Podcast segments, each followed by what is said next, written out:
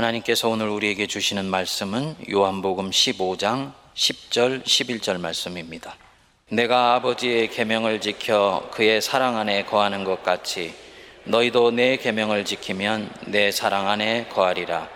내가 이것을 너희에게 이름은 내 기쁨이 너희 안에 있어 너희 기쁨을 충만하게 하려 함이라. 아멘. 지난주에 저는 현대 그리스도인들 중에는 예수를 믿지만 그분을 따르고자 하는 의향이 없는 사람들이 있다는 말씀을 드렸었습니다. 그런데 사람들이 예수를 따를 의향도 없고 그분께 또한 배우고 싶은 마음도 들지 않는 데에는 인간적으로 충분히 이해할 만한 구석이 있습니다. 여러분들이 누군가를 따르고자 할 때는 그 따름의 끝에 무엇인가 내 삶이 정말 희망되고 가슴이 설레는 일들이 약속될 수 있어야 되는데 실제로 예수님을 따라간다는 것은 왠지 우리에게는 고난의 연속이고 그 끝에는 십자가가 기다리고 있다는 이런 인상을 지울 수가 없기 때문입니다. 그분께 정말 제대로 배우면 내가 행복할 수 있을까?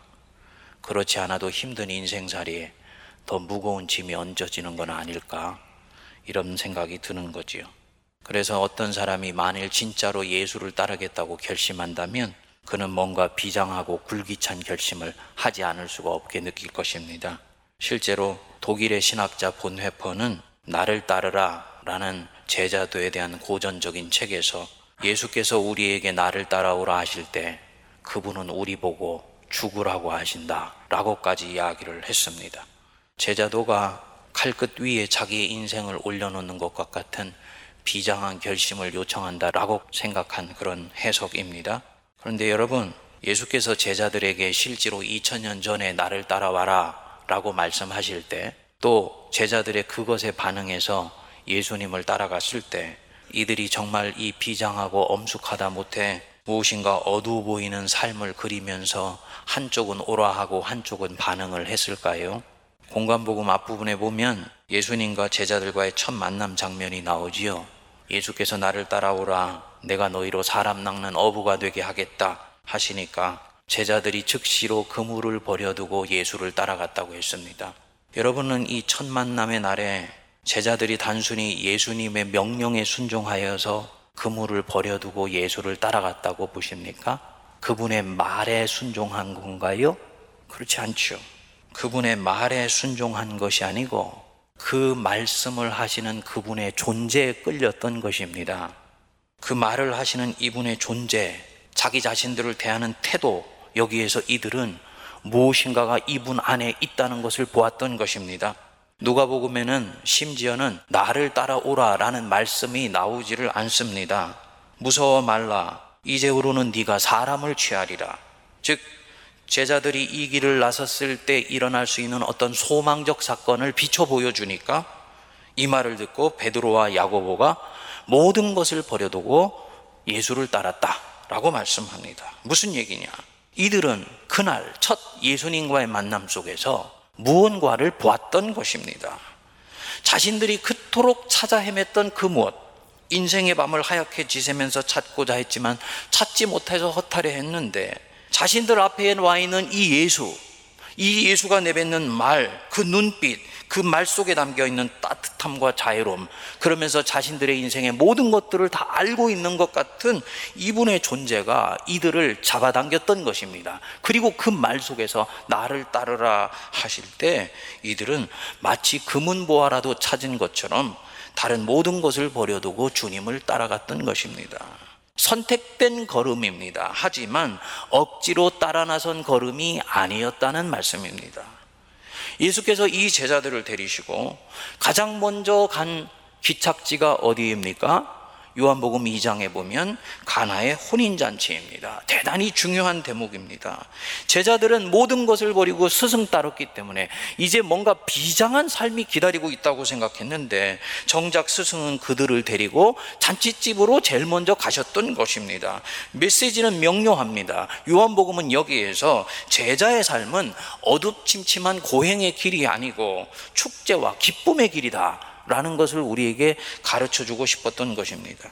저는 예수께서 제자들과 함께 있으면서 어떤 삶을 그들이 살고 있었을까? 그들은 물론 물질적으로는 넉넉하지 않았습니다. 심지어는 먹을 것을 구하기 위해서 동네까지 갔어야 했습니다. 그렇지만 예수님과 제자들은 3년 동안 있는 동안에 행복했다고 저는 확신합니다.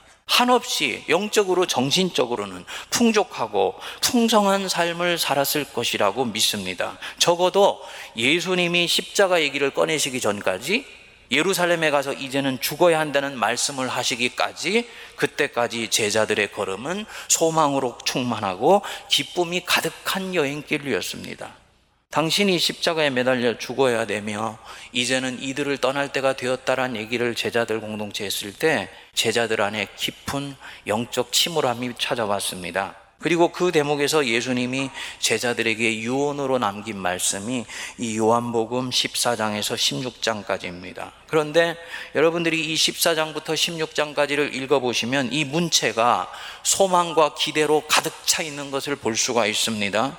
임박한 고난에 대한 두려움과 염려가 가득한 제자들에게 주시는 말씀으로는 믿겨지지 않을 정도입니다.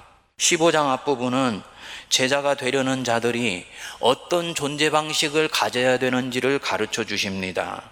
우리는 보통 제자의 삶을 산다 그러면은 그러면 우리가 어떤 행동을 해야 될 것인가에 주목하는 데 반해서 주님은 그것이 잘못됐다라고 보시는 거예요.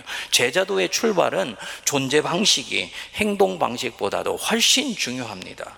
이유가 있습니다. 제자가 여러분 무엇입니까?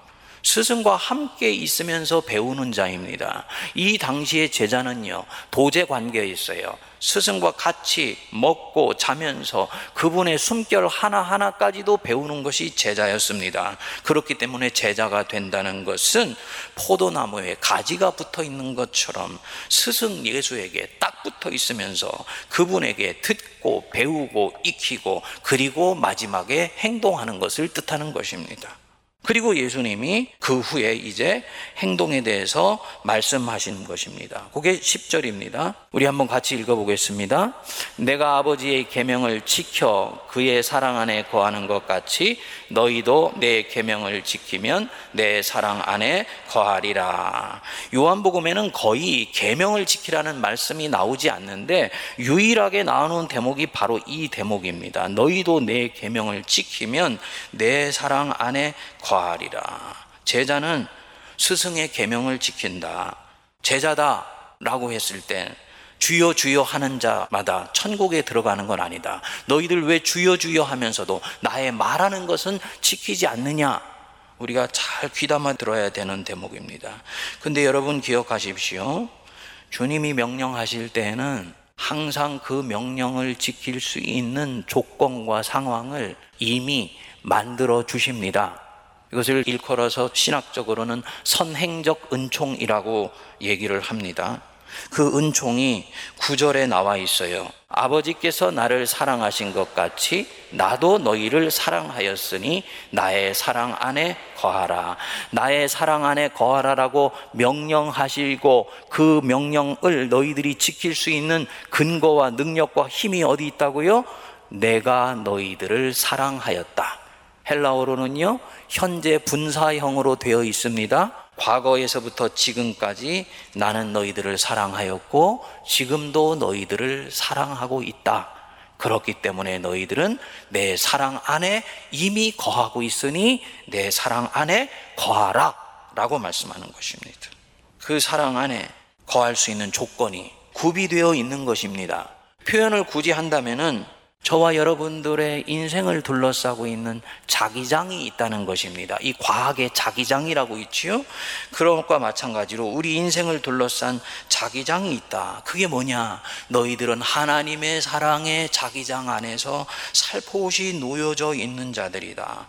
그래서 그 자기장 안에 있는 모든 금속이 이 자기장의 영향을 받듯이 그리스도인으로서 하나님의 사람은 하나님의 사랑에 의해서 영향받으며 자라가고 있다는 것입니다.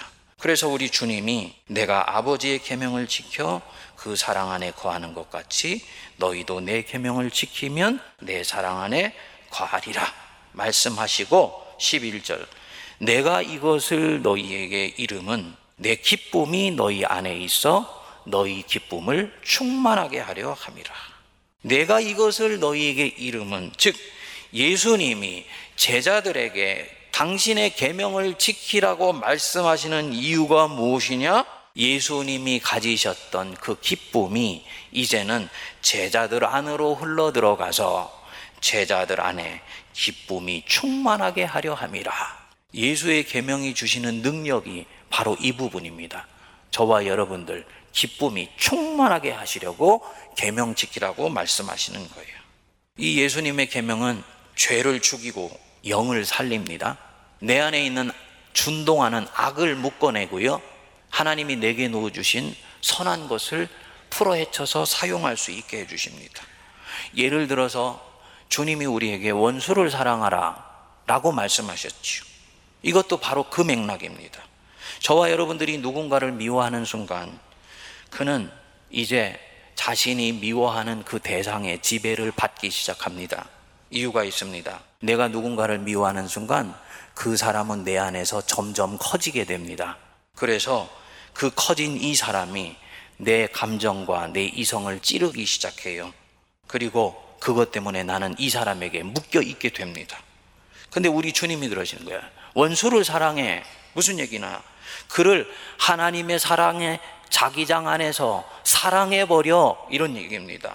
그러면 사랑해 버리려고 하는 순간 이 사람은 내 안에서 자기의 존재가 오히려 조금씩 조금씩 줄어들기 시작해서 본래 자기로 돌아가는 거예요. 그리고 나는 그에게서 노인받게 되지요. 문제를 풀 수 있는 힘이 여기서부터 나옵니다. 그리고 이 사람한테 가서 화해를 요청할 수가 있습니다. 이 순간, 아, 나는 성장해 가고 있구나. 자기 자신에 대한 만족감이 찾아옵니다. 주님의 말씀을 지킴으로써 영혼은 자유케 되며 내적인 평안이 찾아오게 된 거예요. 그리고 여기에서 이 사람이 제자로서 사는 것에 기쁨을 느끼게 됩니다. 이것은 세상적인 재미나 쾌락이나 즐거움과는 전혀 다른 종류예요. 예수님이 열두 제자를 왜 따르라고 불렀을까요? 오늘도 믿는 사람들 중에서 왜 제자로 불러 그 길을 가도록 초대하십니까? 십자가 지고 고생하라고 그러시는 것 아닙니다. 보네포가 말하듯이 죽으라고 우리를 부르시는 것 아니에요. 근본적으로는 제자가 되어 기쁨이 충만케 하려고 불러주십니다. 양으로 생명을 얻게 하고 더 풍성히 얻게 하려고 불러주시는 것입니다. 다시 11절에 보시면 내 기쁨이 내 안에 있어 그랬지요. 내 기쁨이 내 안에 있다. 주님이 지금 어느 순간에 이 말씀을 하시는 건가요? 내일이면 십자가의 고통을 당하셔야 되는 분입니다. 그런데 자기 안에 내적 기쁨이 있다는 것입니다. 예수님이 지금 십자가의 두려움에 삼켜지지 않고 그 십자가를 통해서 무언가 다른 것을 바라보고 계시다라는 것들이 여러분 느껴지게 되세요? 우리가 생각하는 십자가와 예수님이 생각하는 십자가의 이미지가 다르다라는 것을 말합니다. 우리들에게 십자가는 고통, 고난, 피, 죽음의 상징입니다. 예수님에게 십자가는요, 생명을 해산하는 날입니다. 그 뒤에 나오는 요한복음 16장 21절에 보면 이렇게 말씀합니다. 여자가 해산하게 되면 그때가 이르렀으므로 근심한다. 즉, 십자가를 지는 것은 해산하게 되는 것이고 그 해산의 때가 이르는 날이라는 것입니다. 물론 인간적으로는 근심이 있다는 거지요. 십자가 안에는 근심이 있습니다. 그러나 그 옆에 생명을 출산하는 놀라운 축복과 기쁨이 기다리고 있고 나는 바로 그 축복과 기쁨에 주목한다는 것입니다. 이유가 있습니다. 아이를 낳으면 세상에 난 기쁨으로 말미암아 그 고통을 다시 기억하지 아니하니라. 그래서 이분 안에 기쁨이 있는 거예요. 인간적으로는 근심도 있습니다. 고통도 있습니다. 하지만 그 작은 근심에 절망하지 않고 그 옆에 있는 더욱 큰 기쁨을 바라봅니다. 주님이 지금 우리에게 무슨 말씀을 하시는 것일까요? 십자가를 바라보는 너희의 그 칙칙하고 어두운 이미지를 버려버리라는 것입니다. 십자가 안에 있는 하나님 아버지의 놀라운 사랑을 먼저 바라보라는 것입니다. 그래서 22절에 말씀하기를 지금은 너희가 근심하나 내가 다시 너희를 보리니 너희 마음이 기쁠 것이요 너희 기쁨을 빼앗을 자가 없으리라. 아멘. 여러분, 주님이 지금 이 작은 대목 안에서 우리의 인생을 해석하는 대단히 중요한 관점을 가르쳐 줍니다. 제자의 삶을 이해하는 대단히 중요한 시각을 가르쳐 주시고 있습니다. 사람이 하나님 앞에 가기 전까지, 즉, 육의 장막을 벗기 전까지는 우리는 항상 양쪽에 전혀 다른 현실을 붙들고 살아갑니다. 내 왼쪽에는 고통과 불행과 염려와 두려움이 있어요. 이것은 생을 살아가는 동안에 절대로 끝까지 떨어지지 않는 것입니다. 그리고 그 오른쪽에는 기쁨과 행복과 평안과 은총이 있습니다. 왼쪽에 있는 것은 부정적인 힘이고요. 오른쪽에 있는 것은 긍정적인 힘입니다. 근데 이 둘 중에 어느 것이 더 근원적이고 본질적이며 더욱더 큰 힘처럼 느껴집니까? 많은 사람들은요, 이 두 가지가 같이 있음에도 불구하고 오른쪽에 있는 긍정적인 힘을 보지 못합니다. 오히려 불행과 염려와 근심이 더욱더 현실적인 것처럼 느껴지게 됩니다. 근데 우리 주님은 이것에 대해서 다르게 보시고 있는 거예요. 지금 주님의 왼쪽에 십자가의 근심이 있습니다. 오른쪽에 십자가를 통해서 생명이 잉태되는 기쁨을 바라보는 이 감격이 있습니다. 근데 주님은 어디에 당신의 시선을 고정시킵니까? 오른쪽에 있는 바로 그 부분입니다. 왜냐? 고통이 만일에 주님이 더 근원적이고 본질적이고 영원한 것 같으면 주님은 그것 붙들고 씨름하실 것입니다. 하지만 주님이 보니 이 고통은 결국 지나가는 것이다라는 것입니다. 고통은 인생을 이루는 본질적인 구성 요소가 아니에요. 기쁨이 더욱 본질적이고 근원적인 것입니다. 믿으시기 바랍니다. 하나님이 인간을 창조하신 이유가 뭐냐? 하나님은 우리와 함께 기쁨을 누리며 사시기 위한 거예요. 이것이 더 본질적인 부분입니다. 더욱더 온전한 실상이에요. 그래서 십자가의 고통에 두려워하거나 삼켜지지 아니하고 그것이 배태하는 오히려 수많은 생명의 역사를 주님은 바라보면서 이 순간에도 기뻐할 수 있는 것입니다. 하나님의 은총이 이를 가능하게 하실 것을 예수님은 믿습니다. 재밌는 것은 은총이라는 단어가 카리스인데 이 기쁨이라는 말이 헬라어가 카라입니다. 두 단어의 어원이 같아요. 우리가 보통 제자의 삶이 기쁨의 삶이다 했을 때 이게 와닿지 않는 이유는 현대인들에게 기쁨과 즐거움, 재미, 쾌락이 같은 것으로 생각하기 때문입니다. 여러분, 제자는 기쁨을 쫓습니다. 재미를 쫓지 않습니다. 이유가 뭐냐? 제자가 누리는 이 기쁨은 하나님의 은총 안에서 물 붓듯이 부어지는 전혀 새로운 종류의 행복입니다. 그래서 카리스에서부터 카라가 오는 것입니다. 사도행전 16장에 보면 사도 바울이 착고에 채워져서 빌립보 감옥의 깊은 곳에 내던져지게 됩니다. 그런데 한밤중에 바울과 신라가 일어나서 기도하고 하나님을 찬송하며 기뻐했습니다. 어떻게 이런 삶이 가능하냐? 표면적으로 이들을 둘러싼 환경은 말 그대로 칠흑 같은 감옥 속에 내던져진 인생인데 그 속에서 하나님을 찬양하며 기뻐한다? 어떻게 그럴 수 있냐? 이들은 예수님과 똑같이 표면적 삶에 주목하지 않고 그 속에 역사하시는 하나님의 은총을 견고하게 붙드는 것입니다. 보이지 않지만 그곳에 그것이 있다는 걸 믿는 거예요. 하나님의 은혜는 지금 여기 이곳에 충만하다. 우리는 결코 여기서 끝나지 않는다. 우리 하나님은 내가 갇힌 이곳을 통해 지금 무엇인가를 준비하시고 계시다. 그래서 이 걸음이 허락된 것이다. 이것을 이들은 믿으면서 오히려 찬양하고 기뻐하는 것입니다. 자신의 인생을 철저히 하나님의 사랑과 은혜 속에서 읽어 들어가는 것입니다. 그래서 성령이 충만하여서 그 칠흑 같은 감옥에서 자기를 집어던진 그 감옥 한복판에서 기뻐합니다. 어떤 일이 일어났습니까? 성경은 이 찬양과 기쁨으로 인해 지진이 나고 사람의 매인 것이 다 벗어진지라 라고 말씀합니다.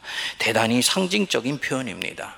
생의 어두움에 함몰되지 않고 그 속에서 역사하시는 하나님의 은총을 바라보며 기뻐했을 때 그 기쁨은 그와 그 주변에 묶인 것을 풀어헤치는 놀라운 능력이 있다는 것입니다. 주님이 그 감옥에 바울을 던져놓은 이유가 곧 드러나지요. 간수가 착고가 풀어진 죄인들이 다 도망간 줄 알고 자결을 하려고 하니 바울이 가로막아 섰습니다. 네 몸을 상하지 말라. 우리가 다 여기 있노라. 그러니까 간수가 떨면서 바울과 신라 앞에 엎드려 묻습니다. 선생님이여, 우리가 어떻게 하여야 구원을 얻으리까? 바울과 신라가 기다렸다는 듯이 대답했습니다. 주 예수를 믿어라. 그리하면 너와 네 집이 구원을 받으리라 하고 이 간수가 바울과 신라를 데리고 나가서 세례를 받고 그 가족들도 예수를 믿게 했어요.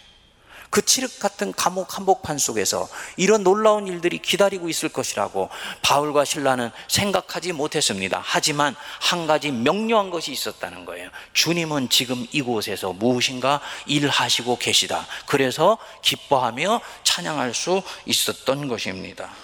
여러분, 바울과 신라가 그 밤에 그 칠흑 같은 감옥에서 찬양한 것이 무슨 자기 체면이나 자기 몰임이나 긍정적 사고를 하면서 마인드 게임을 한 것이 아니었다라는 것을 보여주는 반증이지요. 이런 상황에서도 기쁨으로 반응한 것은 다가오는 현실을 반영한 지극히 객관적이고 정확한 반응이었다는 것입니다. 그래서 이 바울은 제자의 삶에 대해서 담대히 선포할 수 있는 것입니다. 근심하는 자 같으나 항상 기뻐하고 가난한 자 같으나 많은 사람을 부유하게 하고 아무것도 없는 자 같으나 모든 것을 가진 자로다. 저와 여러분들은 앞에 있는 구절에 주목합니다. 근심하고 가난하고 아무것도 없다. 그런데 제자는 어디에 주목합니까? 항상 기뻐하고 많은 사람을 부욕해 하고 모든 것을 가졌다라는 하나님 안에 있는 은혜의 현실을 주목하는 거예요. 그리고 시간이 지나면 이 일은 그대로 일어나는 것입니다. 여러분 꼭 기억하세요. 제자의 삶은 절대로 고난이 물러가기 때문에 기쁨이 충만한 삶이 아닙니다. 많은 기독교의 위대한 신앙의 선배들의 삶을 바라보면 사실은 제자의 삶으로 가면 갈수록 객관적인 고난은 더 커집니다. 마치 햇빛 가까이로 가면 그림자가 더욱더 뚜렷해지는 것과 마찬가지예요.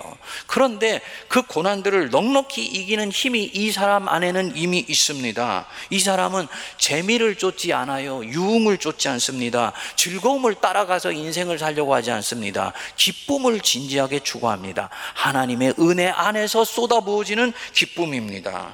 가로막죠, 원수가. 또 이전에 받지 않아도 되는 시련을 이제는 그리스도인으로서 살아야 되기 때문에 받을 수 있습니다. 그러나 그 옆에 항상 예비해 놓으신 더 큰 은총이 있다는 것을 이전에도 경험했고 지금도 보고 있기 때문에 이 사람은 넉넉히 그 고난을 기쁨으로 이길 수 있는 거예요. 그리고 하나님이 이렇게 이 사람을 쓰십니다. 그래서 사도 바울은 모든 그리스도인들에게 담대히 요청할 수 있습니다. 항상 기뻐하라, 쉬지 말고 기도하라, 범사에 감사하라. 이는 예수 그리스도 안에서 너희를 향하신 하나님의 뜻이니라. 요청할 수 있는 이유는요, 감사할 수 있기 때문에, 기뻐할 만한 것이 우리 인생 속에 사방에 깔려 있기 때문입니다. 기독교, 다른 종교와 달리 기쁨의 종교입니다. 여러분, 이제부터는 재미를 쫓지 않고 이 기쁨을 쫓아가실 수 있게 되기를 바랍니다. 세상이 주지 못하는 기쁨이 저와 여러분들의 것이 될 수 있게 되기를 바랍니다. 그리고 이 기쁨을 잠깐 맛보아 알게 되었을 때 이것은 모든 것들을 버려두고 그것을 쫓을 정도로 밭에 감추인 보화처럼 내게 소중한 천국 보물이 되어서 저와 여러분들의 인생을 아름다운 믿음의 지경으로 이끌어 가게 될 줄 믿습니다. 제자의 삶, 피곤하며 고단한 삶이 아닙니다. 주님이 내게 주시는 생명을 얻고 더 풍성히 누리며 내적 자유함이 찾아오고 그 속에 주시는 평안으로 기쁨을 누리고 세상을 멋지게 하나님의 영광을 위해 살 수 있는 바로 그 길입니다. 그 모든 제자의 길에 승리하시는 저와 여러분 되시기를 주의 이름으로 축복드립니다. 기도하겠습니다. 내 계명을 지키면 내 사랑 안에 거하리라.